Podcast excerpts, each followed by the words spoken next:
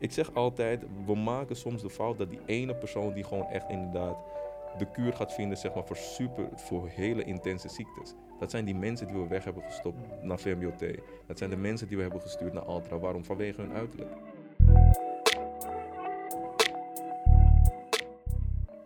Welkom heren bij uh, weer een aflevering van Black Matter Nederland, een podcast over black mental health. Shining light on mental health binnen eigenlijk de verschillende subculturen in de zwarte gemeenschap. Uh, en verschillende thema's uh, waar we tegenaan kunnen lopen als mensen van kleur of zwarte mensen. En net zoals dat je specifiek black mental health noemt, omdat je nou eenmaal rekening houdt met andere dingen en eigenlijk vanuit een andere bril kijkt naar bepaalde zaken, uh, wilde ik het vandaag hebben over de zwarte man eigenlijk. En dan zal iedereen en jullie misschien, jullie heb ik natuurlijk gesproken, maar ik ben natuurlijk geen man. Uh, dus daarvoor heb ik hulp ingeschakeld van, uh, van jullie. Um, ik zal jullie zelf de ruimte geven om je voor te stellen. Heel even kort, Stichting Black Man Talk Nederland. Dus in dezelfde lijn als wat ik wil bereiken met mijn podcast volgens mij is ruimte creëren om het gesprek aan te gaan. Uh, en bij jullie dan specifiek gericht op de, de, de black man amongst us. Um, de drie gezichten achter de stichting, mag ik bij jou beginnen? Um, ja, je mag jezelf voorstellen. Uh, en dan gaan we eigenlijk gewoon het rijtje af voordat we dieper ingaan op wat jullie allemaal doen met de stichting. Ja, mijn naam is Stefan Rich. Ik ben uh, 27 jaar oud, geboren en getogen in Amsterdam Zuidoost. Dat is het wel eigenlijk. Kort maar krachtig. Kort, Kort maar krachtig, krachtig zeker. uh, Denzel Rich, de tweelingbroer van Stefan, ook 27. Um, in mijn dagelijks leven ben ik jurist bij de gemeente Amsterdam en daarnaast voorzitter van de Stichting Black Mental. um, Quinten Misjan, uh, iets ouder dan mijn kleine broertjes, uh, 30 jaar. Uh, in het dagelijks leven werk ik voor de gemeente Zaanstad. Hm. En daarnaast samen met mijn broers runnen we hier zo de stichting. Ja, mooi. Oké, okay, nice. Een familiebedrijf eigenlijk, een familiestichting. Mm. Alright. officieel zijn we geen familie, maar Officieel zijn jullie, nou ja, ja. jullie zijn, jullie zijn broeders mm. in Brothers in Armor, om het even zo te zeggen. En jullie hebben samen eigenlijk, jullie trekken samen op om een heleboel te bereiken, wat ik zelf persoonlijk heel mooi vind. Ik zei het net al, ik ben natuurlijk zelf geen man. Um, ik voed wel een zoon op, die is nog heel klein, maar goed, die gaat natuurlijk ook te maken krijgen met ja, allerlei struggles waar je eigenlijk als zwarte man mee te maken kan krijgen in een vrij nou, witte maatschappij, als ik het even zo mag zeggen. We zijn natuurlijk in Amsterdam een vrij multiculturele samenleving, uh, tolerant, Nederland, Amsterdam, noem maar op. Maar dan toch denk ik, um, net zoals dat het voor mij eigenlijk als zwarte vrouw um, soms lastig kan zijn om in een vrij witte omgeving te manoeuvreren. Denk ik dat het voor de man nog ingewikkelder kan worden. Uh, natuurlijk van mijn, vanuit mijn achtergrond in de psychologie en de ontwikkeling van kind tot volwassene. Um, ben ik een hoop dingen tegengekomen. Ik heb heel veel vragen eigenlijk hoe het is om als zwarte man op te groeien in deze maatschappij. Welke mentale struggles je kunt tegenkomen. Wat het eigenlijk met een man kan doen dat er bepaalde verwachtingen zijn. Mm -hmm. En dan, dan heb, je, heb je het alleen maar over de man. En specifiek de zwarte man denk ik dat er nog een laag bij komt kijken. Dus dat mogen jullie allemaal uh, voor mij beantwoorden. Maar voordat we daarop ingaan, even kort. Stichting Black Man Talk. Hoe is dat eigenlijk ja, tot stand gekomen is. Vertel daar eens wat meer, wie kan daar iets meer over vertellen? Ja, dat ben, ik ben meestal de opener van al die praatgroepsessies, uh, hoe we zijn ontstaan. Eigenlijk zijn we ontstaan uh, door uh, eigenlijk de liefde die ik voor mijn broer heb, Denzel Rutsch. Um, hij struggelde twee jaar terug met liefdesverdriet. Hij wist niet hoe hij daarmee moest omgaan. Dus hij sloot zich dagen in zijn kamer op. En wij als tweeling, wij voelen elkaar aan. Dus toen dacht ik op een dag, weet je wat, ik ga even naar boven. Ik stel een paar vragen van, hoe voel je je? Um, wat gaat er in je op, in je door? Um, waarmee kan ik je helpen? En toen, uh, dat was, een, dat was in, in juli was dat ge gebeurd. En toen een week later, toen dacht ik bij mezelf, er zijn meerdere mannen die dit meemaken, meerdere zwarte mannen die dit meemaken. Vooral omdat dit een macho cultuur is hier in Nederland, maar gewoon over het algemeen, wij mannen mogen niet huilen. Uh, toen zijn we uiteindelijk, heb ik met Denzel besloten om het uh, voor alle mannen, alle zwarte mannen, gewone praatgroepsessies en workshops te organiseren. Vooral hier in Amsterdam. Dus eh, het balletje is eigenlijk gaan rollen doordat ik mijn broer zag huilen. Maar ook gewoon dat hij zich ging isoleren. Dus Ja, daardoor is Black Man Talk ontstaan. ja. In feite. Hoe was dat voor jou, als ik vragen mag? Het is een vrij persoonlijk verhaal eigenlijk. Dus Ja. jouw broer die leefde met je mee. Die dacht, hey shit, ik moet er zijn voor, me, voor mijn broer, voor mijn familie. Ja. Hoe was dat voor jou, dat er iemand was die zei van... Hey, yo, let's talk. ja, ik heb eigenlijk ja, tot twee jaar geleden nooit geleerd hoe ik eigenlijk ja, om moet gaan met mijn emoties. En ja, als man dacht ik van ja, het is goed om je emoties gewoon op te kroppen en zelf op te lossen. En ja, natuurlijk na een tijdje ehm, ja, kan dat niet meer en dan wordt het gewoon te veel. En ehm, ja, dan ben je eigenlijk gewoon op zoek naar een safe place om ja, eigenlijk erover te praten. En eh, ja, mijn broer bood me die safe place. Ja. ja, en dat is natuurlijk al vanzelf al een safe place, denk ik. Omdat het Mhm. iemand is die je goed kent. Jullie zijn ook nog tweeling zelfs, dus Mhm. zo met elkaar verbonden... dat dat Mhm. misschien wat makkelijker Ja. gaat dan. Ja, mooi. En, en hoe, hoe, eh, hoe was dat voor jou, Quinten? Wat was voor jou het moment... Want je bent op een moment aangesloten bij Black Man Talk. En los van die vraag van wanneer dat is en hoe dat is gaan... ben ik ook wel benieuwd wat jouw eerste confrontatie was met... Oh shit, wacht even. Er is, er is dus van alles in mij, misschien waar ik mee zit of tegenaan loop... maar ik ben altijd geleerd om er niet mee, niet mee naar buiten te stappen. Of hoe is dat voor jou? Welke ervaring heb jij daarin opgedaan? Ehm, eigenlijk heb ik altijd... Ik liep er tegenaan omdat ik, ik was altijd juist die emotionele guy. Oké, Ehm, ik was altijd, in de vriendengroep was het altijd... Iedereen zei ook, zei ook altijd, je bent zo emotioneel. En ik zei, ja, ik weet het. Maar dat is gewoon hoe ik ben. Ehm, Ja. ehm, en voor mij was dat weer om de, de emoties, ik kon het niet meer inhouden. Ehm, dus door ongecontroleerd boosheid en noem maar op. Dus ik, ik had eh, de hele spectrum eh, kwam voorbij. Ehm, op school was ik ook een van die moeilijke leerlingen. Mhm. Die, nu leer je dat die moeilijke leerlingen gewoon simpelweg gewoon niet de woorden kunnen vinden om te uiten wat er eigenlijk is. Recalcitrant noemen we het ook wel heel mooi, maar ja, het is gewoon roepen eigenlijk om hulp, maar niet weten waar je hulp moet vragen. ja. Ehm, ehm, in het hele begin van de, van de coronaperiode, ik denk dat de meesten van ons, eh, want toen zijn we eigenlijk ook eh, begonnen, zijn jullie eigenlijk eerder begonnen. Ehm, iedereen was denk ik voor het eerst echt gaan nadenken over wat live echt betekende. We konden opeens niet meer uit. Je kon niet meer vluchten naar de, naar de club, eh stom dronken naar huis. Ehm, nee, je moest nu even feesten. Nagedacht over alles en ik had al zoiets van nee, dit moet anders. De plek, de wereld waarin we leven, wij als mensen van kleur, vooral wij als zwarte, zwarte mensen, dit moet anders. Ik had langer over nagedacht. En op een dag eh, werd ik toegevoegd door een eh, Black Man Talk NL. Nou, ik wist niet wat het was, maar goed, doe maar, waarom niet. Ze slijden gewoon in Ja. je... In je En Oké, oké. ik denk dat twee weken later zag ik een foto, postte ze de eerste foto online. Stefan en Denzel, dit zijn mijn- boys sinds wat, acht, acht jaar lang of zo. Dus Ja, mooi dat, eh, dat ze dit zijn gestart.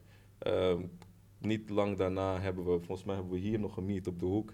Ehm, en toen hebben we even gesproken van, hey, dit is wat ik wil doen. Ik zie wat jullie willen doen. Laten we afspreken. Laten we kijken wat onze plannen beide zijn.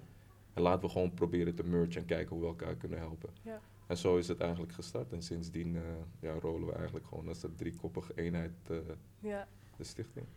Mooi, mooi. En dus jullie, je werd toegevoegd maar eigenlijk door bekende gezichten, maar die gezichten zag je niet direct, omdat Pre- het Black Man Talk. Precies, precies. Het was eerst... eh, ah, de naam was voor mij denk ik al genoeg. Ja, Eh, Black Man Talk NL. Ik wist nog niet wat het ging zijn. Ik, volgens mij stond er nog wel iets in de bio. Eh, dus dat had ik... e- En dat gaf me al genoeg dat ik dacht, oké, ik ben Ja. benieuwd. Ja, en toen ik erachter kwam dat het Stefan en Denzel waren, ja, ja. gruwelijk. Let's go. Ja. Ja, en wat, wat voor dingen doen jullie? Dus jullie, jullie zegt al, hè, Mhm. praat, praatgroepen hebben jullie, sessies. Mhm. Black, Black Man Talk zegt natuurlijk Zeker, ook al eh, een heleboel. Mhm. Wat, zijn, ehm, wat zijn een beetje de thema's waar jullie eh, over het gesprek aangaan met gasten? Wat voor mensen komen erop af? Ik ben wel benieuwd Mhm. ja, wat, eh, wat jullie Zeker. voorbij zien komen, hoe jullie erop insteken. Eh, Het is eigenlijk wel heel eh, breed qua onderwerpen die we behandelen. Eh, gevoelens bijvoorbeeld, eh, liefdesverdriet, eh, bindingsangst en verlatingsangst. Dat is ook wel iets wat wij als black community, uiteindelijk at the end of the day, eh, zijn wij nog gebonden aan de dingen die zijn gebeurd in de slavernij met ons. En daardoor hebben we ook vaak bindingsangst en verlatingsangst. En weten we ook niet hoe we moeten omgaan als er bijvoorbeeld iemand doodgaat. Ja. Dus dat sowieso. Ehm, we gaan het eigenlijk volgende week gaan het hebben over eh, hoe, eh, wat voor impact heeft je opvoeding gehad op eh, hoe je bent als volwassene nu. Dus dat zijn eigenlijk verschillende onderwerpen. Ja, het zijn eigenlijk gewoon onderwerpen die mannen niet zo snel bespreken Ja. Met iedereen. Dus ja, wij proberen dan een safe place te creëren waar we gewoon als mannen eh, gewoon samen gaan praten over bepaalde dingen. Ja.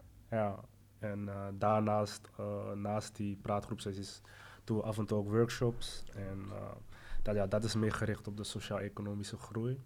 Hm. Ja, Eén keer in de eh, drie maanden deden we het tot nu toe. Ehm, hadden we ook een sessie samen met de vrouwen. Eh 50% van die oplossing is ook onze relatie met de vrouwen. Ehm, hoe gaan we daarmee om? Wat kunnen we leren van elkaar? Wat kunnen zij leren van ons? Welke dingen willen we echt met elkaar bespreken? En wat is er echt tussen ons? Mhm. Ehm, nu gaan we dat ook vaker doen, omdat vanuit de vrouwen is ook de vraag gekomen om het ehm, toch vaker erbij te, te kunnen zijn. Ja. Ehm, dus dat is eigenlijk waar we nu mee bezig zijn. En verder zijn we natuurlijk aan het groeien. Mhm. Ehm, des te meer je groeit, des te meer je in aanraking komt met andere organisaties, zoals jij bijvoorbeeld. Dus dan kun je ook gewoon meer oppakken en kijken van, hé, hey, wat Ja. kunnen we nog meer doen om die Ja. message gewoon te kunnen verspreiden. Ja, en hoe kun je krachten bundelen eigenlijk Precies, om, eh, om nog sterker te staan eigenlijk as a whole, as a community, Yes. zowel man als vrouw. Ja, mooi, tof. En eh, ik hoor jou zeggen, de impact die opvoeding heeft op Mhm. ja, hoe je eigenlijk nu bent als volwassene. Mhm. Ehm, ja, ik ben natuurlijk zelf, mijn, mijn passie is mental health, ontwikkeling van kind tot volwassene ook. eh, mede omdat ik zelf eh, tegen bepaalde dingen ben aangelopen als, als, als jongere eigenlijk vergelijkbaar met wat jij zei. En dat ik erg heb gezien hoe daarmee wordt omgegaan of werd omgegaan door de volwassenen toen.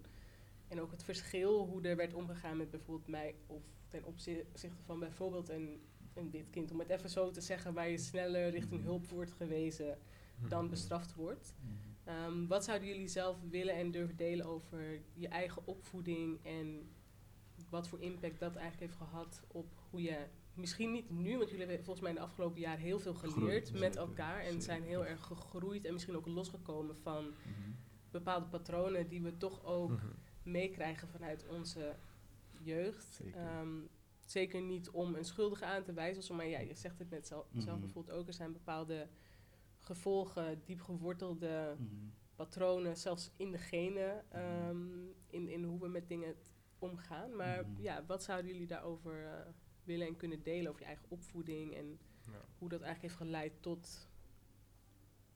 Misschien wil Quinten, ik weet niet of jij iets durft te zeggen. Jij, jij liet net al wat los. Hè? Je zag uiteindelijk als altijd die emotionele guy of mensen vonden dat. ja. Wat ik ook wel interessant vind trouwens, want Mm. eh, je, het werd, je zegt het alsof het ook als iets, als iets negatiefs werd gezien. Hè? Want Mhm. ja, die emotionele guy, maar eigenlijk is het gewoon een uiting Mhm. van.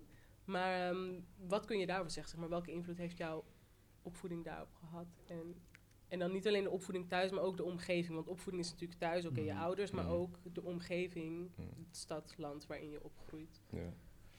Ehm, ik, ik ben opgegroeid in een soort van twee paradoxen. In Suriname eh, groei ik op ehm, in die, echt die familiecohesie. Ehm, je hele familie woont in dezelfde straat. eh, je woont op dezelfde erf als opa en oma. Iedereen is elke dag bij opa en oma. Dus eh, vooral de, de moeders die dragen, zeg maar, er is ruimte ook voor, die, voor het huilen en zo. En voor, eh, noem maar op. En plots, boom, ehm, dat is ook weer dat harde.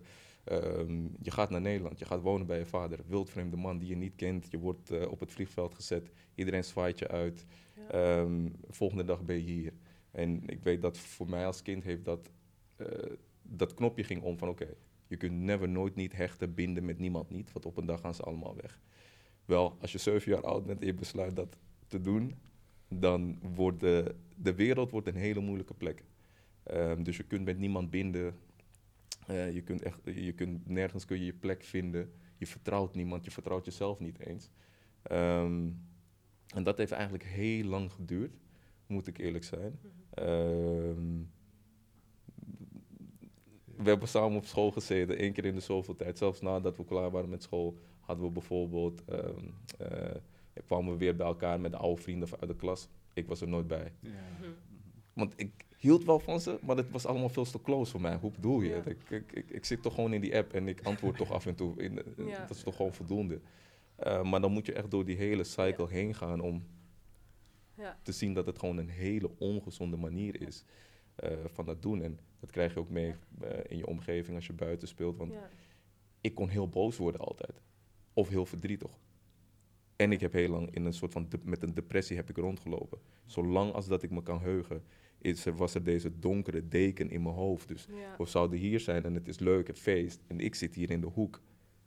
En ik voel het niet. Ja. En iedereen probeert je op te vrolijken. Van, en dan krijg je van, ja, maar waarom, waarom ben je altijd zo depri? Weet je? En, Dus dat was heel lastig om... Maar overal liep, je, eh, liep ik dan tenminste tegenaan. Ja. Als het, als het aankwam op mijn emotie en het kunnen controleren. En ik hoor ook wel het hechten tot mensen. Hè? Ja. Ze, ze zeggen vaak of in de boeken van nou die hechting komt in de eerste jaren tot stand. Dat is de belangrijkste periode. Maar ik denk zelfs als je dus zeven jaar oud, als daarin iets kapot gaat. Mhm. Zoals jij, om het even zo zwart-wit te zeggen. Mm. eh, dat moment dat je op het vliegtuig wordt gezet en eigenlijk het Mhm. gevoel hebt dat je gewoon in de steek wordt gelaten. Ja, klopt. eh, dat doet daar ook natuurlijk iets in. En dat heb je gewoon heel duidelijk gemerkt en gevoeld en gezien. Ja, doop dat je dat, eh, dat je dat deelt met ons. En het is natuurlijk ook onderdeel van wat jullie doen. Ik denk dat je 100% daarin een groot rolmodel Zeker. bent voor velen. Want het moment dat je je daarvan bewust bent en je durft het te zeggen en toe te geven, dan pas komt er ruimte om het ook Mhm. eigenlijk te uit te laten Mhm. vloeien. En ja, een andere groei door te maken als het ware. Zeker. Ja, mooi, thanks. En ehm, wat is jouw verhaal? Ja, van jou heb ik natuurlijk wel. Jij hebt een keer gewoon een hele heftige liefdesverdriet gehad. Ja, Waarschijnlijk meer dan dat. Ja, ik zeg het nu een beetje zo lach. Het is natuurlijk Mm. wel echt iets om ook zo serieus te nemen. Ja. Want that shit is real. Mhm. ja, maar ik denk dat dat ook eh, ja, een beetje te maken heeft met de opvoeding. In de zin van je emoties opkroppen en ja, denken dat dat goed is. Ik denk dat wij, als ik praat over Stef en ik, maar ik denk ook Quinn, Mhm. opgegroeid zijn met, ja, met mannelijke rolmodellen die eigenlijk eh, hetzelfde probleem hadden. Dus nooit hun em- emoties toonden. En ja, op dat vlak eigenlijk mentaal, of ja, ja fysiek waren ze wel aanwezig, maar emotioneel Mhm. waren ze er niet. Ja. En ja, als je dat ziet als kind, ja, dan denk je dat dat normaal is. En dan op een latere leeftijd, ja, dan gaat het een keertje fout. Ja, Ja. Ja, want het zoekt zijn weg naar buiten. ja zeker. Het gaat zijn weg naar buiten vinden. Ja, dus Mm. op zich corona heeft wel geholpen, want het heeft dan Ja, wel mijn ogen geopend van, hé, het is nu genoeg. En ja. doe er wat aan. Je bent wat dat betreft geconfronteerd met jezelf. Van, yo, Ja, ehm, wat jij in het begin even zei van, je kan niet meer naar de club. Of van, Nee, oh, weet nee, je, ik ga wel even met mijn matties chillen. Of Mm. gewoon het vergeten, iets anders doen en een, soort een laagje zand eroverheen leggen. Dat, Ja, dat precies. gaat dan niet meer. Nee. nee, nee. En jij? Wat, was, Ehm, ja, wat, wat zou jij erover willen delen? Welke impact heeft jouw opvoeding gehad? Of wat? Ja, ik denk toch wel omgaan met eh, verliezen van eh, dierbaren. Hm. Uiteindelijk eh, zijn Denzel en ik in 2013 zijn we onze opa en oma tien dagen na elkaar zijn ze overleden in Suriname. En Denzel en ik hadden echt een goede band met ze. En we konden vanwege examens op het mbo konden wij niet naar daartoe. En mijn ouders zijn wel geweest beide, eh, want het was mijn moeders moeder en mijn vaders vader. Ehm, uiteindelijk, at the end of the day, hebben wij geen afscheid kunnen nemen. Uiteindelijk, als je wil helen, moet je afscheid kunnen nemen. En eh, dat heeft wel een grote impact bij mij gehad, bij Denzel ook. Want ik merk wel dat we er nooit over hebben gehad met onze ouders. Van hoe, hoe voelen jullie erbij? Hoe zijn jullie ermee omgegaan bijvoorbeeld? Ja, Dus dat sowieso. En dat probeer ik nu gewoon, als ik later kinderen heb, ook gewoon eh, mijn kinderen te leren van oké, het is gewoon normaal. Als je even je dag niet hebt of zo, of eh, even wil huilen bij papa of zo. ja, Want uiteindelijk, at the end of the day, wat Denzel ook zei en Quinten ook, ehm, als wij als ouders onze emoties opkroppen, uiteindelijk de mensen die, waar je mee dagelijks bent, die krijgen de volle laag. Ja. En dat zie ik ook gewoon bij veel ouders, zwarte ouders, dat ze hun woede projecteren op hun kinderen. Terwijl Ja. dat niet hoeft. Je kan ook gewoon normaal praten, hoe je voelt en Ja. waar je mee omgaat. Ja. Dus dat Ja. is het ook wel gewoon. Zeker. En dan krijg je dat intergenerationeel trauma, hè, wat wordt overgedragen van generatie op generatie. Zeker.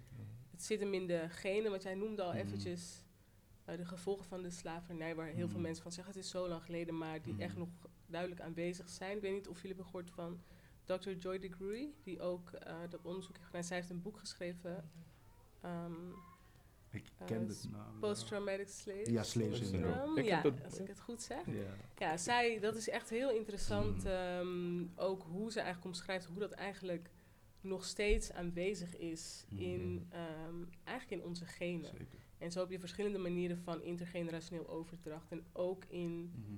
gedragspatronen. Dus Mhm. ik krop mijn emotie op en projecteer dat op mijn kind in woede of eh, kort lontje.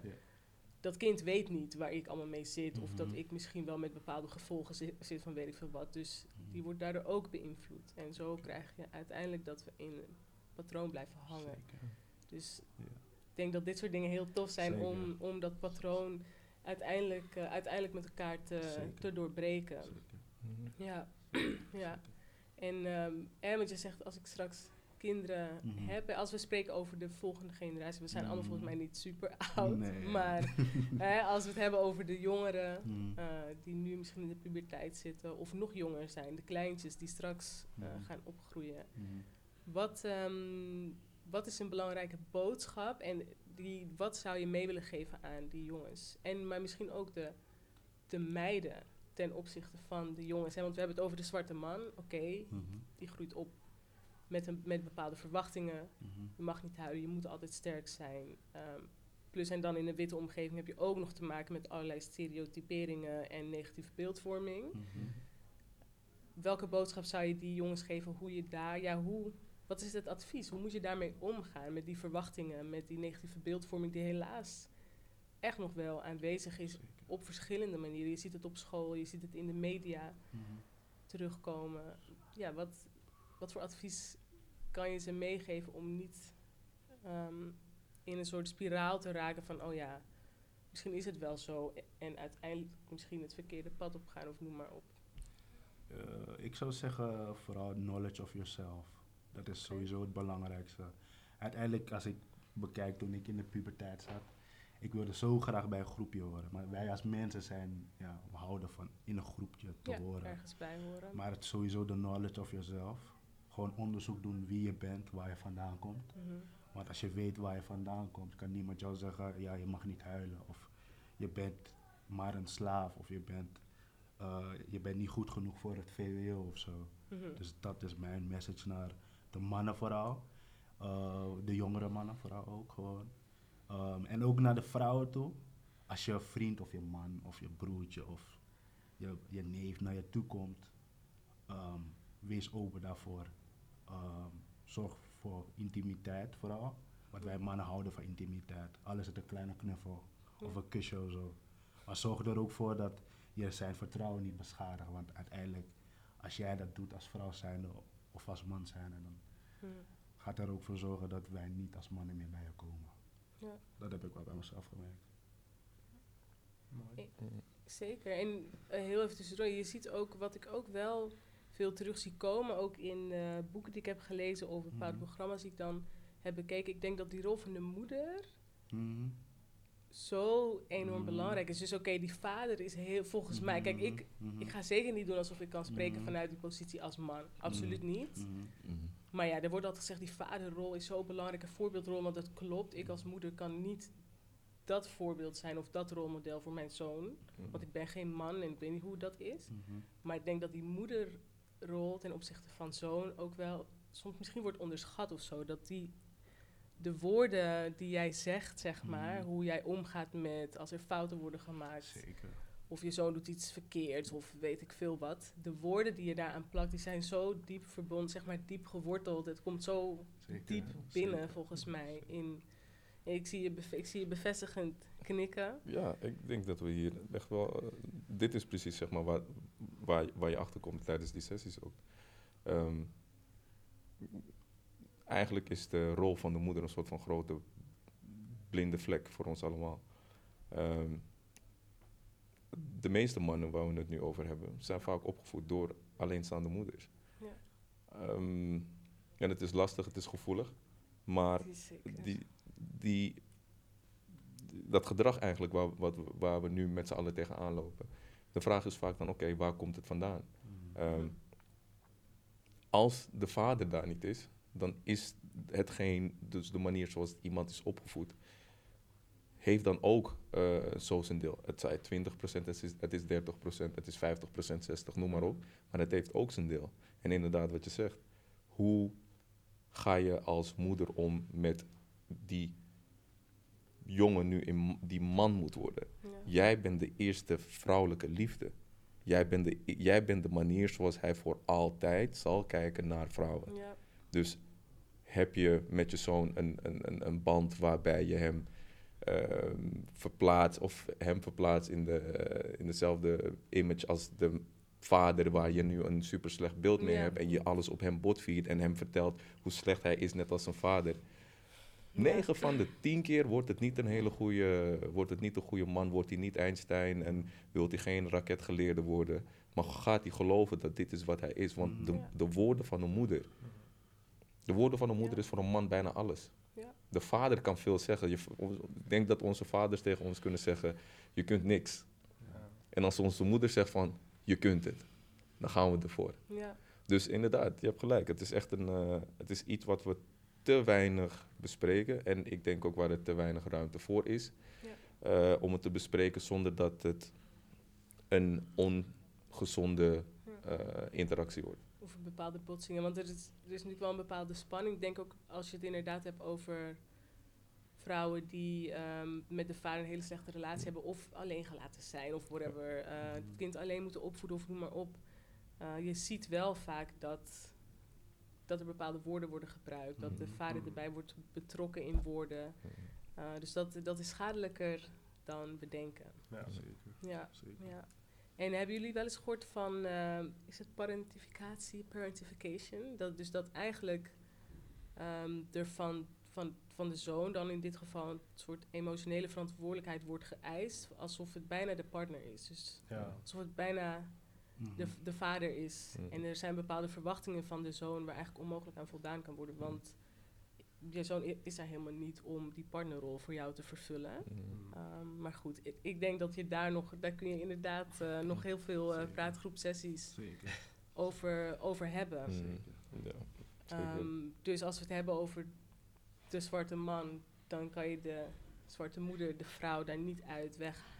Is En alleen maar praten over, oh ja, die vader die zo'n Ja. belangrijke rol Ja. is ook, Ja. zeker. Mm. Maar inderdaad, ik heb ooit, ik weet even niet meer welke therapeut dat zijn, maar ook een zwarte vrouw. En die zei ook, die zei de woorden van de moeder, die zijn, die zijn gewoon, dat zijn de wortels in het hart van haar zoon. Mm. Die je eigenlijk legt, dus de zaadjes die je daar plant. Dus Ja, eh, zeker iets waar ik me absoluut heel erg van, nu nog meer van bewust ben. Ehm, natuurlijk met die kleine. Mhm. Iemand vertelde me laatst iets over eh, op het moment dat je als, eh, als kindje groeit in de buik van je moeder. Kijk, wij breken miljoenen cellen af of duizenden cellen af per dag. Mhm. Wanneer je dus groeit in de baarmoeder van je moeder, eh, ontstaat er een neurolink. Mhm. Ehm, er, er ontstaat een link, natuurlijk, want jij bent verbonden in haar bloedbaan. En al jouw eh, cellen die afbreken, hebben natuurlijk DNA-materiaal. Ja. Dus zij moet het weer absorberen. Dus letterlijk, zij absorbeert jouw, zeg maar, jouw particles. Ja. Waardoor er dus een neurolink ontstaat tussen jou en je moeder. Ja. Dus wanneer je moeder dus iets zegt, komt het niet hier binnen, maar het treft je hier. Ja. En daarom ook wanneer wij iets tegen onze moeder zeggen, treft het haar niet hier, maar treft het haar hier. Omdat die link dus gewoon zo enorm sterk is. En daarom zijn wij, berichten wij ons ook daarbij, daarom ook echt op de, die band die we hebben met de vrouwen. ja. 50% van die oplossing geloven we is echt in onze band met de vrouwen. Ja. Wij als mannen moeten beter, maar wij mogen ook echt wel vragen van de vrouw, oké, jullie dan ook, laten we elkaar meeten Ja. halfway. Laten we gewoon elkaar Ja. opliften en kijken hoe ver we kunnen Ja. komen. En dan hopelijk de volgende generaties die ook weer daaruit voortkomen als het goed is. Ja. Eh, hopelijk anders kunnen groot, groter brengen. Zeker. En met een andere definitie van, van mannelijkheid. Ja. Want Zeker. een vraag die ik bijvoorbeeld had voor jullie, Mhm. eh, en dan kijk ik nu dan even jou aan bijvoorbeeld. Wat, wat is mannelijkheid voor jou, zeg maar? En laten we het zo zeggen, wat was dat vroeger voor jij, tijdens opgroeien voor jou? Dus als puberjongen, wat dacht jij toen dat mannelijkheid was? En Ja. tot wat is dat evolved nu? Ja, als ik kijk naar vroeger, ja, man te zijn, ja, toch wel een beetje stoer, krachtig, ehm, geen ruimte voor je emoties. ehm, ja, eigenlijk ook gewoon de taak hebben om te zorgen voor, voor je familie. En ja, eigenlijk eh, je eigen belang een beetje achterwege laten voor je familie. Maar ja, als ik nu kijk eh, nou, wat het inhoudt om een man te zijn, ehm, ja, denk ik dat emotionele aspect ook echt heel belangrijk is. Dat hoort gewoon bij mannelijkheid. Eh, het, is goed om kwetsbaar te zijn als man. En daarnaast ook gewoon je krachtigheid, et cetera, te embracen. Dus het moet gewoon een combinatie van beide zijn. Ja, Ja. mooi, dankjewel. En voor jullie heb ik nog iets aan toe te voegen. Ik neem aan dat jullie daar wel een soort van bij aansluiten. Maar Mhm. nog een aanvulling daarop? Of dat je denkt, oh ja, toen ik jong was, dacht ik eigenlijk dat het dit was. Dan ben je echt een man. Of, ehm, Ja, een beetje die standaard eh, eh, vrouwen, geld, eh, ik ben gangster. weet je, je hebt een. hing altijd je- met een hele groep jongens en het moest altijd het meest. Wie het meest gevaarlijk was van de, van de groep, maar ook welke groep was dan gevaarlijker ten opzichte van andere groepen ja. ruzie met jongens uit andere buurten. Je kan niet, eh, eh, je kan niet in Oost komen, want je weet gewoon, dan zijn er problemen. En inderdaad, nu, wat Denzel zegt, merk je gewoon dat ik ergens kom, dat, het komt ook ergens vandaan. Ja. Die drang van een man om zich te willen bewijzen. Want officieel is dat ook, dat is die beschermingsmechanisme eigenlijk Mhm. die we van nature voelen. Dat is nou eenmaal een rol van ons om die protector te zijn.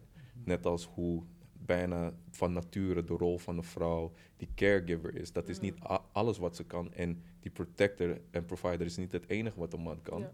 We kunnen zeker wel gewoon mergen met elkaar en elkaar helpen en ondersteunen daarin. En Ja. dat is denk ik waar we nu naartoe bewegen. Die balans vinden van oké, hoe kan ik meer caregiver zijn en hoe kan die vrouw mij helpen te providen, al, op welke manier dan ook. Ja,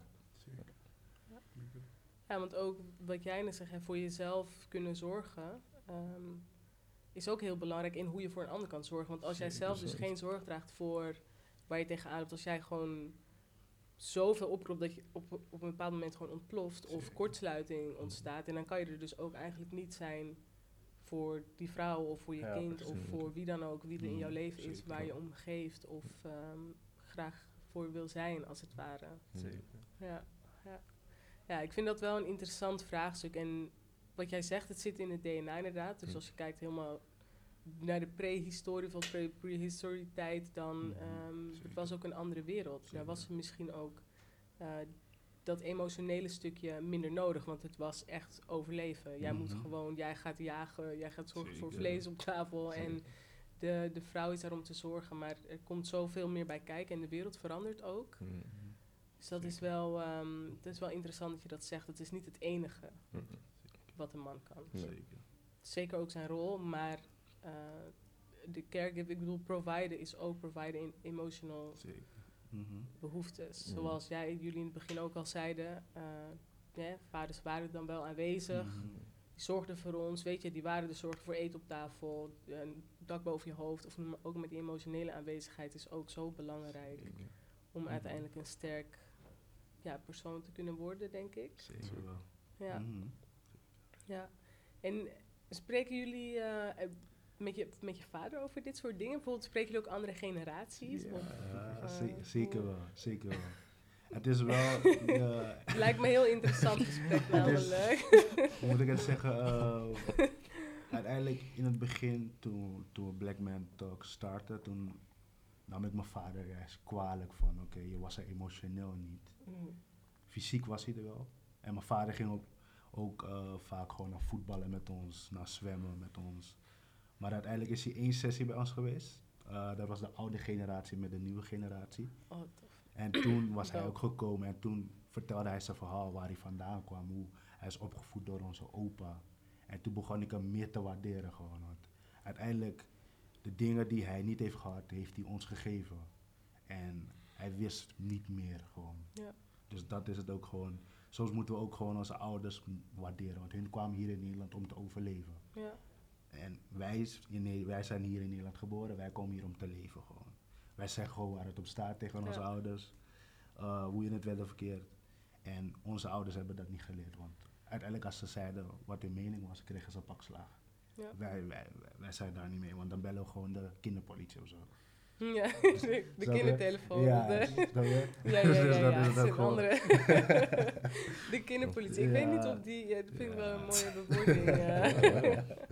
Voor de mensen die luisteren, de kindertelefoon. Mhm. eh, als je het wil opzoeken. Ja, ja, ja, Nee, maar ik, eh, ik, hoor, ik hoor wat je zegt. Mhm. Ja, en het zijn natuurlijk andere tijden. En ik denk dat je doet je best naar wat jij weet Zeker. op dat moment. Dat je best te kunnen naar wat je op dat moment in huis hebt. Mhm. Uh, dat hebben denk ik al onze ouders gedaan. En ook Mhm. zelfs hè, dat jij bijvoorbeeld hier... Ik weet verder helemaal niks van jouw Mhm. situatie, maar ik kan me voorstellen... dat was ook waarschijnlijk om jou een beter leven te bieden. 100% Hier in Nederland. Dat, maar dat kan je als klein kind, weet je... Nee. kan je dat niet plaatsen. Nu dat we ouder zijn, Zeker.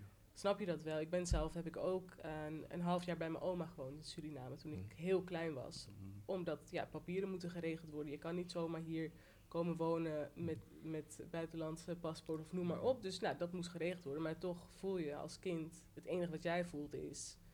You left me, je hebt me gewoon hier Mhm. gelaten. En jullie zijn gewoon weggegaan. Mhm. What the hell. En daar, ja, daar moet je dan uiteindelijk wel mee, eh, mee, mee dealen. One way or another kom je jezelf tegen. Klopt. Ja, ja. Klopt. Nee, het is een interessant gesprek hoor. Eh, de, het is wat, wat Stefan zegt. Het- uiteindelijk, des te, des te meer, des te langer we dit doen, des te meer begrip je krijgt eigenlijk voor zoveel dingen. Eh, zoveel meer begrip van zelfs eh, mannen onderling, zeg maar. Eh, als je in de lift stapt, dat die, de Afrikaanse man die binnenstapt, de broeder die binnenstapt, jou niet groet. Nu kan ik dat heel goed plaatsen, zeg maar. Omdat ja, de afstand die ik nu heb kunnen inlopen, zeg maar, en hem letterlijk hier kan meeten met mijn ogen, dat, dat heeft hij niet. Terwijl vroeger kon je je al heel snel ergeren aan dat soort dingen. Eh, de gesprekken met onze vaders, ja. Ehm, ik weet nog, nu praten we ook heel anders over onze vaders tegenover elkaar. Veel meer vanuit die understanding van, hé, hey, ik heb dit en dit, dit is wat hij doet. Ik denk dat het dit is met, dat, dat dit, ik denk dat mijn pa ook ge- gedeeltelijk eh, onzeker is over zijn dingen. Dat is hoe hij, Ja. hij maskeert het op deze manier. Mhm. En dat helpt je eigenlijk om een. Zij gaan niet kunnen doen wat wij kunnen. Zij hebben niet de kennis die wij hebben gekregen. Dat is wat Stefan zegt. Wij zijn de eerste generatie in Nederland. We hoeven niet te zwoegen. We hebben niet twee, drie banen en drie, vier kinderen. Dus we hebben, we hebben de ruimte gekregen eigenlijk om beter te worden dan hetgeen wat zij hebben kunnen doen. Wij doen het eigenlijk, wij krijgen de kansen die zij heel graag hadden willen hebben. Die hebben ze ons wel gegeven. Ja. Wat we ermee doen en hoe dat is gegaan vroeger. Tuurlijk kunnen we super lang over heen en weer gaan.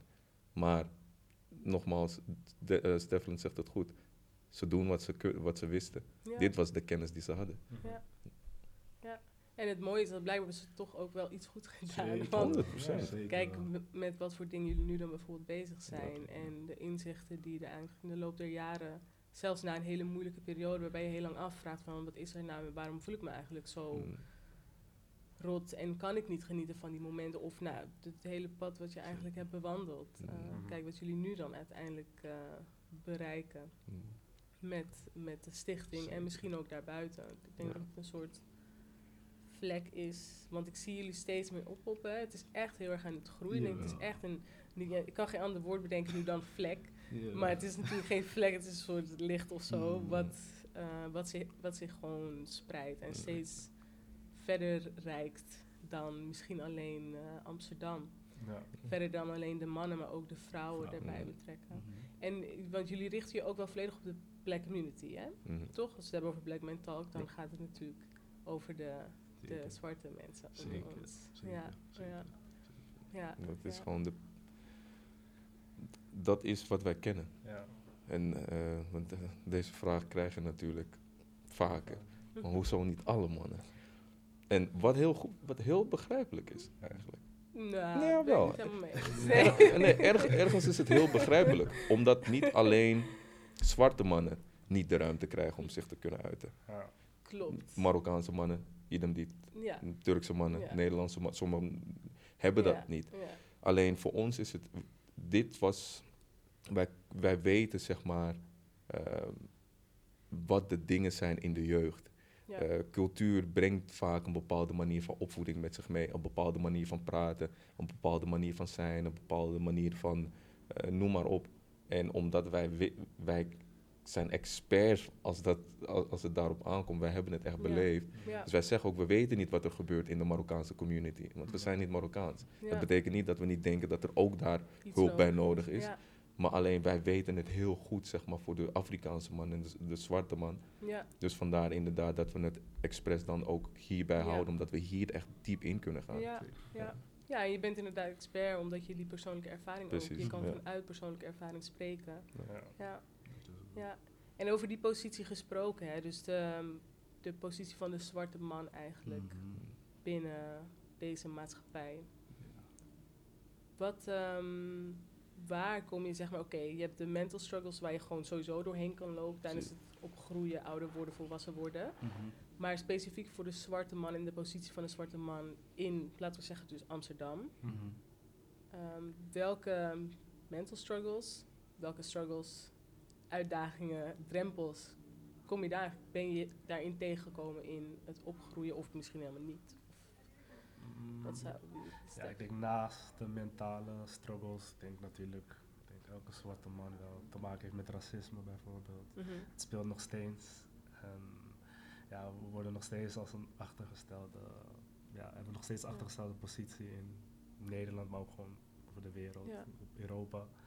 En ja, dat is natuurlijk ja, de struggles die we, waar we mee te dealen. En Ja. ehm, ja, daarom ook met de stichting, we focussen ons op de sociaal-economische groei. En we proberen dan gewoon als community ook Ja. gewoon eh, een stapje groeien. hoger eh, Ja, te komen. Ja. want heeft dat op jou, heb je dat bijvoorbeeld, heeft dat invloed op jou gehad dat je toch met racisme te maken, en op welke manier heeft dat dan invloed Ja, gehad? bijvoorbeeld ehm, ja, op school, tijdens mijn studie, dan ben je de enigste zwarte jongen in de klas. Mhm. En ja, dat voelt, voelt, je voelt het ook gewoon meteen dat je gewoon anders wordt behandeld door docenten. En ja, eigenlijk gewoon een, een, stapje lager bent dan de anderen. Mhm. En bijvoorbeeld tijdens het solliciteren, ja, wij heten dan een rutsch van onze achternaam. Maar ja, dan kom je op gesprek en dan zeggen ze, oh, Oh, eh, ja, je bent toch een donkere man. ja, Ja, ja, en dan krijg je die afwijzing. Ja. Dus dat is wel moeilijk. Dus ja, ik vind het daarom ook heel belangrijk dat we zelf dingen creëren. Zelf banen ook proberen Ja. te creëren. Ja. Gewoon groeien als eh, community. Ja. Ja, want ik wou je net vragen, zeg maar, hoe heb je dat da daardoorheen gemanoeuvreerd dan als zwarte man? Want je hebt natuurlijk je hebt je studie afgerond, je Ja. bent nu je bent afgestudeerd, je werkt als jurist, you, you Mhm. got a position, weet je wel. Ja. Maar hoe heb je je daar doorheen gemanoeuvreerd? Wat heeft jou geholpen om, eh, ja, om, om daarmee om te gaan, eigenlijk die jaren tijdens je studie? Mm, ja, ik denk gewoon vooral de motivatie. Nooit opgeven. Ja, mijn moeder zegt altijd van ja, ja we, moeten natuurlijk wel altijd ons, harder ons best doen.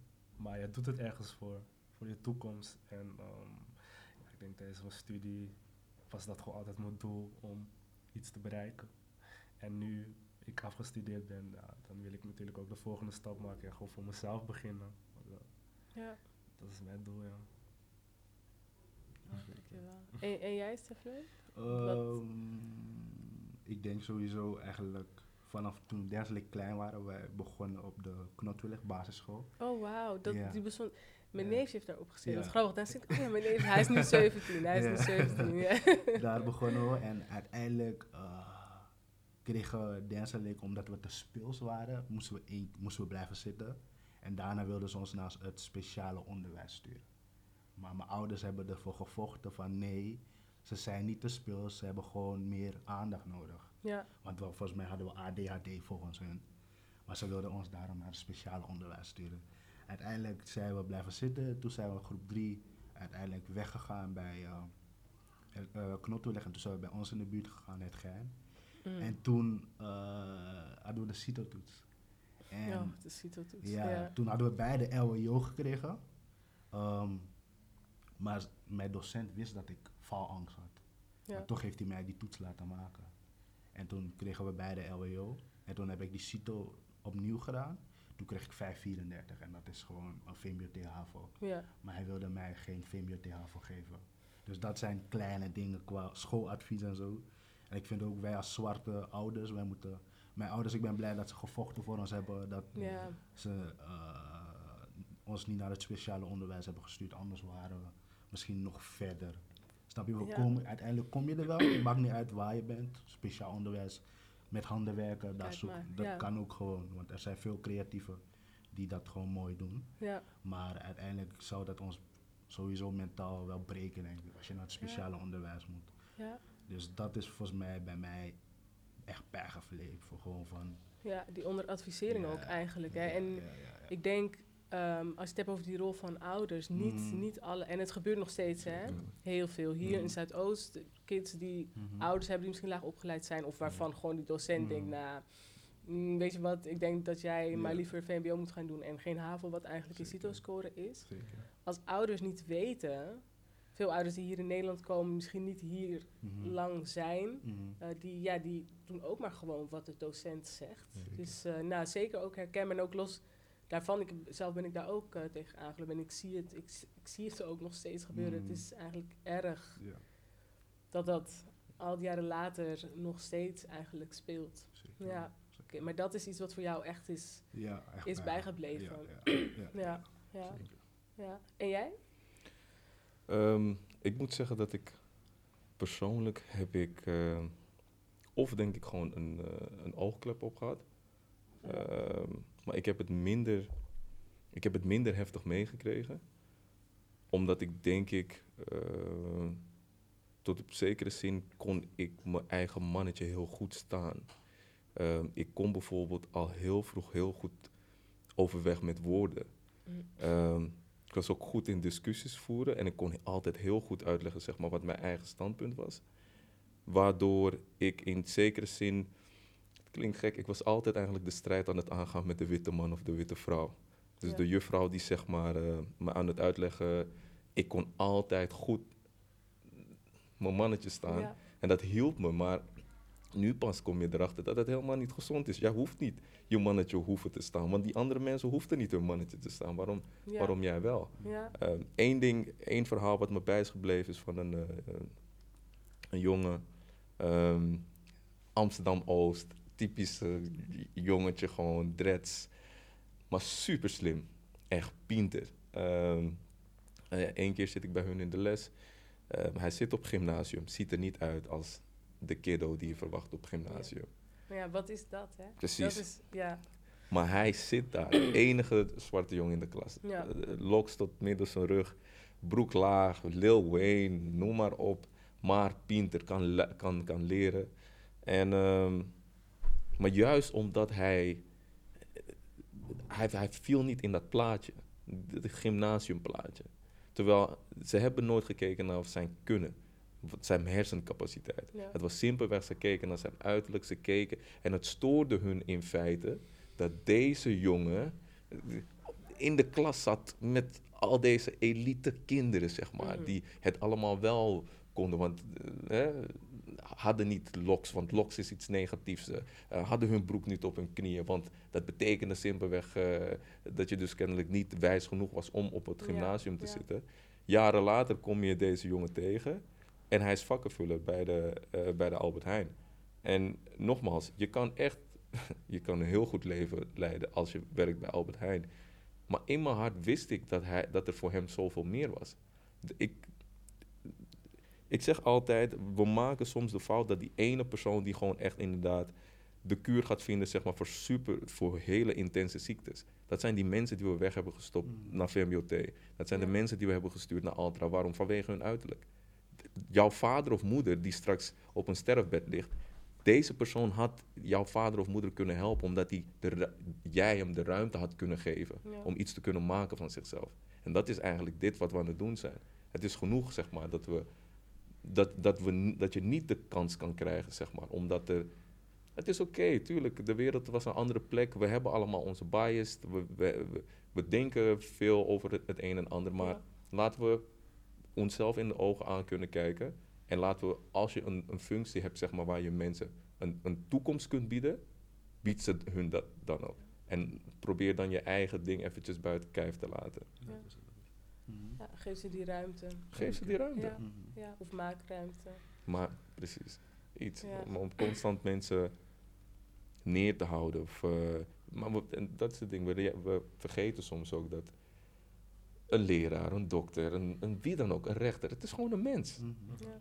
Dus de leraren die, die je te- ja, ik nogmaals, ik had het geluk, ik kon heel goed, kon ik, kon ik uitleggen wat ik voelde. Die bom aan energie en emoties, zeg maar, kon ik gewoon eruit vloepen. En dat, daar schrokken ze altijd van. Ja. Van oké, jij bent best wel slim. Ja, dat weet ik. Ja, Ja, maar waarom Ja. doe je dan zo? ja. Gewoon. Ja, ja. Ja. ja, maar ook die, eh, nou, je bent best wel slim. eh, alsof dat een Je soort spreekt best wel goed Nederlands. Ja. Oh, wat spreek jij goed Ja, Nederlands? Ben, je ja. hier, ben je hier geboren? Nee, in Suriname. Oh, echt? Ja, ja. Ja, echt. Alsof dat een, ja, een soort verkapt compliment, compliment. We Ja, kennen, ze, we kennen ze allemaal. Nee, nee. Ja, ja, Ja. ja. Nee, genoeg, eh, genoeg nog te doen. Want de voorbeelden eigenlijk die jullie noemen, dat zijn helaas dingen die je nog steeds... Het, het is wel steeds meer bewustzijn, er Mhm. gebeurt meer. eh, maar dat zijn wel dingen die je nog steeds ziet. Zoals dat onder advisering. Je ziet het bijvoorbeeld ook wel echt... ehm, in de kind- en jeugdpsychiatrie heb ik natuurlijk heel lang gewerkt. Mhm. En daar zie je ook dat er wordt gewoon vanuit een bepaalde bril gekeken. Je hebt bepaalde protocollen die geschreven worden. Mhm. Of eh, bepaalde werkwijzen, bepaalde methodieken, bepaalde theorieën over mentale ontwikkeling en omgaan met depressie. En hoe je omgaat met whatever soort mental health problems. En er wordt gewoon vanuit een westerse blik gekeken Zeker, zeker. naar iedereen in Mhm. Amsterdam. En daar kun je gewoon niet meer mee, eh, daar kun je gewoon niet meer mee wegkomen. Dus ook bijvoorbeeld dat kindje die misschien in de klas wat luider is of wat meer aanwezig is. Mhm. Van oh, je hebt ADHD of je gaat Mhm. het vast niet aankunnen. Of noem maar op wat voor ja, opmerkingen je terugkrijgt. Of adviezen je krijgt Ja. van docenten. Er wordt gewoon gekeken vanuit, oh ja, dit is wat wij kennen. Wij hebben bedacht dat het zo moet zijn. En zo moet het zijn. Als jij daar niet binnen past, dan ben je dus niet goed genoeg. En dat is denk ik helaas iets wat, eh, waar zwarte mensen, maar ook zwarte mannen, ik bedoel, de positie van een man lijkt me al wel een ingewikkelde. Want er zijn, en van een vrouw ook, geloof me, er komt een, ook een episode aan over de vrouw. Maar, maar eh, dat is ook een ingewikkelde. Maar de positie van de man is al een ingewikkelde. En de positie van de zwarte man geeft nog Zeker. meer gelaagdheid daarin. Ehm, waar we, waar we door, doorheen moeten graven met elkaar en onderzoeken. Dus daarom denk ik dat het, eh, dat het heel mooi is wat jullie doen. Zeker. Ik heb het al een paar keer gezegd, ik blijf het, eh, blijf het zeggen, omdat ik meen dat, het, dat meen ik echt. Ik denk dat, het, dat we er heel veel aan hebben met elkaar. En eh, in het kader daarvan, zeg maar, afrondend, volgens mij kunnen we nog urenlang doorgaan. Zeker, zeker wel. Misschien moeten we nog een keer kijken welke andere collab eruit eh, kan eh, voortvloeien. Maar voor nu, vandaag, Mhm. waar zien jullie of waar willen jullie Black Man Talk over, say, drie jaar, vijf jaar Mhm. zien? Wat willen jullie, wat willen jullie bereikt hebben? Als je ja, dan daar bent gearri- Zeker. gearriveerd over een paar jaar. Wat, eh, wat zijn de objectives? Zijn, eh, ja, dit is echt, deze vraag krijgen we best vaak eigenlijk. Maar uiteindelijk wat we willen doen is onze eigen soort van buurthuis hebben. Bijvoorbeeld Quinten is gespecialiseerd in fitness. Denzel is gespecialiseerd in juridische zaken. En ik specialiseer me nu in verzekeringszaken. Dat wij gewoon naast dat we de Black Man praatgroep sessies hebben voor de mannen en vrouwen. Dat wij ook gewoon als mensen problemen hebben met hun gezondheid, met hun juridische dingen of met hun verzekeringsdingen. Dat ze bij ons gewoon langs kunnen komen. Dus onze, onze doel is gewoon over een paar jaar onze eigen buurthuis te hebben. Gewoon. Waar we gewoon iedereen kunnen helpen. Dus dat is eigenlijk eh, wat we willen. Ja, man, gelijk. Het is eigenlijk gewoon met die buurtcentrum een grotere safe place creëren voor Ja. de community. Ja, Doop, doop. ja. Ja. toch? Precies dat. Ja, gewoon heel kijken mooi. hoeveel, hoe, hoe ver we eigenlijk, hoe, je- hoe ver je kan strijken, zeg maar, Ja. als je zo'n vaste basis hebt. Natuurlijk Ja, ga je proberen ja. Amsterdam te bereiken. Je gaat Ja. proberen Nederland te bereiken. Mhm. En dan ga je vervolgens natuurlijk ook kijken van, oké, goed, wat kunnen we Ja. daar zijn? We zijn unconnected people, maar alleen we zijn gewoon divided. Dat is het. Dus het is gewoon kijken van, oké, hoe kunnen we de, hoe, hoe kunnen we gewoon lijmen wat er stuk is? Ja. Ook zodat wij beter kunnen functioneren. Ik geloof dat iedereen heeft er baat bij. Ook wit Nederland heeft er baat Ja. bij. Als zwarte mannen en zwarte vrouwen beter kunnen functioneren. Mm. eh, eh, zichzelf ook gewoon beter voelen. Ja. Iedereen heeft er baat bij. Ja, zeker. Ja. Ja. En, en voor, je, voor, je, voor jullie zelf, voor jezelf, als ik Mhm. diezelfde vraag zou stellen, maar meer betrek op je eigen growth, zeg maar, zijn er dingen waar je nu, oké, jullie zijn al Mm. heel erg gegroeid, jullie zijn al heel verdiepend bezig met wat gaat er in mij om en waar loop ik zelf tegenaan, wat zijn dingen uit mijn jeugd, noem maar op. Maar wat is voor jou een thema of iets waarvan je denkt, oh ja, dat is eigenlijk iets waar ik wel meer over wil weten bij mezelf. Of als ik over twee jaar terugkijk, wil ik die groei gezien hebben als, als die vraag te volgen is. Wie, wie, Mm, wie wil het spits? Ja, ik denk meer identiteit, dus meer op zoek naar onze roots, onze Afrikaanse roots. Dus dat we, ja, we zijn natuurlijk, of onze ouders komen uit Suriname, maar ja, eigenlijk komen we niet uit Suriname. Dus ik wil ja, eigenlijk, we willen op zoek naar, ja, waar komen we echt vandaan. Ja, Dus meer kennis opdoen in, in die richting. Knowledge of self, volledig. Dus ook Ja, helemaal way back. ja, precies. Geldt Dat- voor jullie ja, allemaal. Zeker, ja, Ja. zeker, zeker wel. Want dat is, dat is gewoon wat er mist, denk ik. Ja, en dat is natuurlijk ook een groter... Dus knowledge of self heeft ook, denk ik, verschillende, Zeker, verschillende lagen. zeker wel. Ja. Zeker. Mooi, alright. Nou, ik denk dat dat een mooie, mooie is om mee af te sluiten. Ik ben, ik ben heel nieuwsgierig eh, wat er nog meer ehm, gaat komen vanuit Black Man Talk Nederland. Zeker. En ik ga jullie voor nu bedanken voor dit, eh, voor dit fijne gesprek. Zeker. Jij bedankt voor je uitnodiging. Of course.